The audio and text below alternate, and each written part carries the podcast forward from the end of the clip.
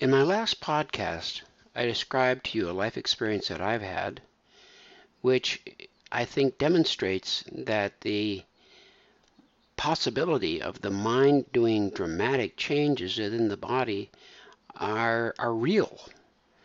And so today I want to uh, look at a different angle on this. To tell you where I'm coming from basically is many people who tell you about using your mind make claims that don't hold up.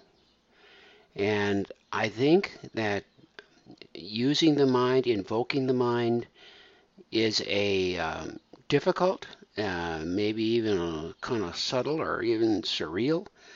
It's not just so much that okay, I'm going to think a good thought and it's going to happen.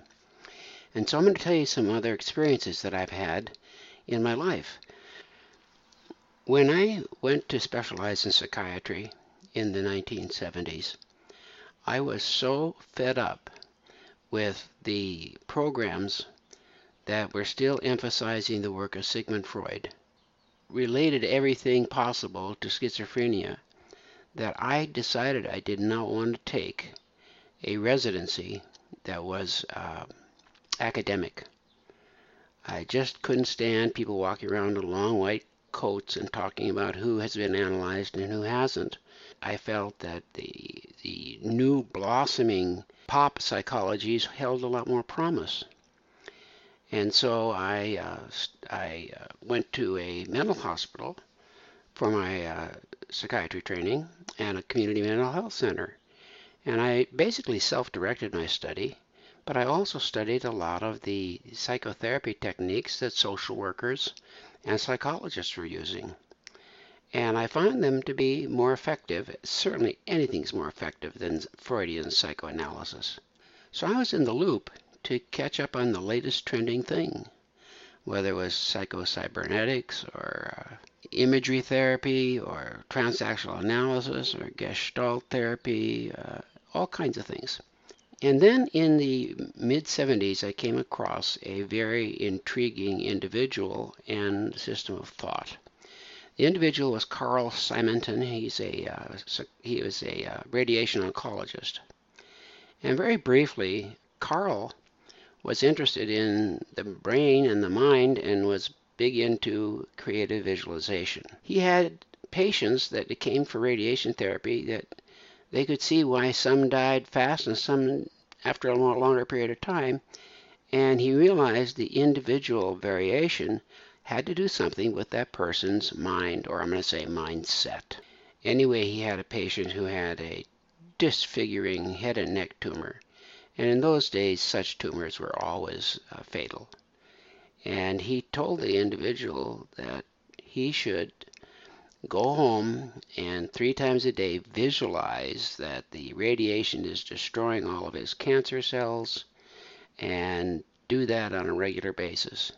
And that story, then, and long story short, is the man, after a few months, his cancer disappeared. And we were left with the question Did the cancer disappear because of the visualization? In fact, did he invoke the mind to bring about changes in the body in a dramatic way. Well, I went and took training with him uh, several days, I don't recall how long, down in Texas. And I wanted to see if I could apply this because now I was beginning to practice psychiatry. I wanted to see what I could do. And I, returned home to my home in Fort Collins, requested of a couple of oncologists if they would that I would provide a free opportunity to their patients to use their mind in a way in conjunction with the therapy that they were getting, being it chemo, usually plus or minus radiation. I selected six people, four women, two men, and I explained to them one-on-one sessions about Dr. Simonton's approach. Told them about how they would want to set up their imagery and how to practice it. So basically, I, I armed them with the information that Carl Simonton had used with his patient. And I really had a insight. Every one of those six patients died on or ahead of schedule, and I could see no benefit whatsoever from the visualization. This kind of burned me out, and so I backed way off. I thought the possibility was there, but I didn't know what more to do with it. And now, as I read about Carl Simonton on the internet now, I find that his work has been discredited mostly.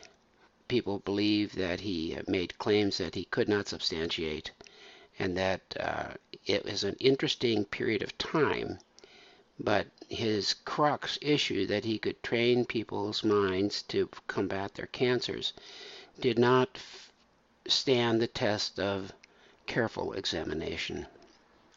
Two years ago, when I was beginning to explore more of the matters of the mind, I did have a number of people with Parkinson's disease to whom I did give some instructions about creative visualization and, and created uh, recordings for them to listen to regularly as a creative visualization uh, experience. This was not a study. This was just a, a sampling, and people, you know, I gave it to them. They did it willingly. I have to say that a, a few people felt that they had some benefit, but did I see an overall benefit? No. That meant I scratched that one off too. Here again is the theme I'm coming at. The mind is capable of doing remarkable things in the body, but our minds, our brains are not capable of making that happen by an act of will, by an act of supplication or prayer. It, it, in my experience, it doesn't happen. Now, I want to clarify that I, I, I respect people who experience their religion as an intimate part of their lives and I have no interest in dissuading anybody from their religious beliefs. But being a scientist and being aware of the numerous times in my life and practice that I've heard people claim prayer doing this or it's not proven to be what they said. And I know, I, mean, I've been a member of very devout Christian communities, and, you know, does prayer work? Yes, yes, yes. And yet, I haven't seen the instances. I know of three or four specific instances of uh, evangelical ministers who get cancer and say, now I'm going to prove what God does to heal. Those, those ministers died on our schedule. So this is a tempering presentation I'm making to you today.